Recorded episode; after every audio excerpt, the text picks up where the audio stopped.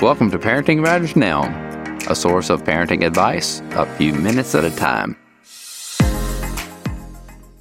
You're just a little scaredy cat.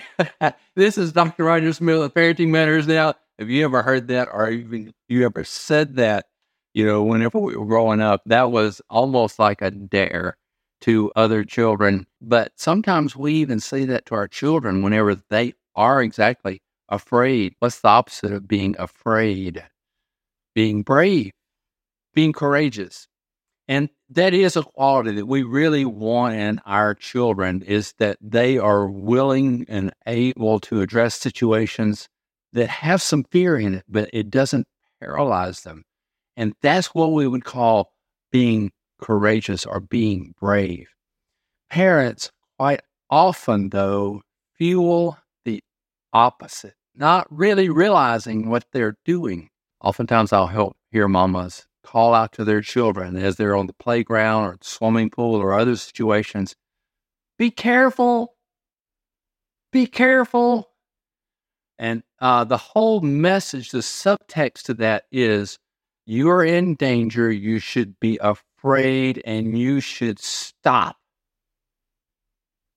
But moms, you don't want that to happen.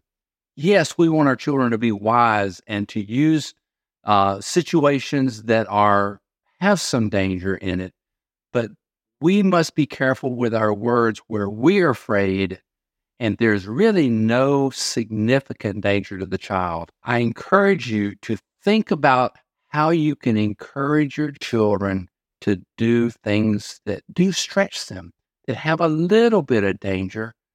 So, can you say, I'm proud of you. You're so big. You're strong. You're, you are brave. And so sometimes we do need to transfer our courage to our children. Now, if you walked with your parent when you were a little child and walk into a, a dangerous situation, what did you want to do to help your courage? You often reach out to hold their hand.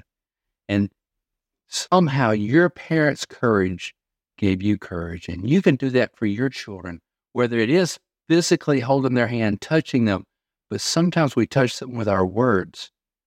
You're so big. I'm proud of you. I know you can do that.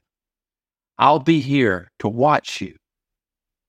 I am with you. Those are very empowering words, and they help our children to learn to live lives of courage, being brave, addressing life, whatever their situation is, with action and not with paralysis.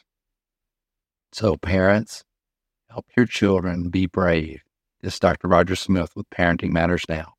If you find the advice here helpful, I encourage you to get my book, Parenting with Influence, by visiting rogersmithmd.com. Subscribe to Parenting Matters Now for more advice, or go to rogersmithmd.com to search for more topics.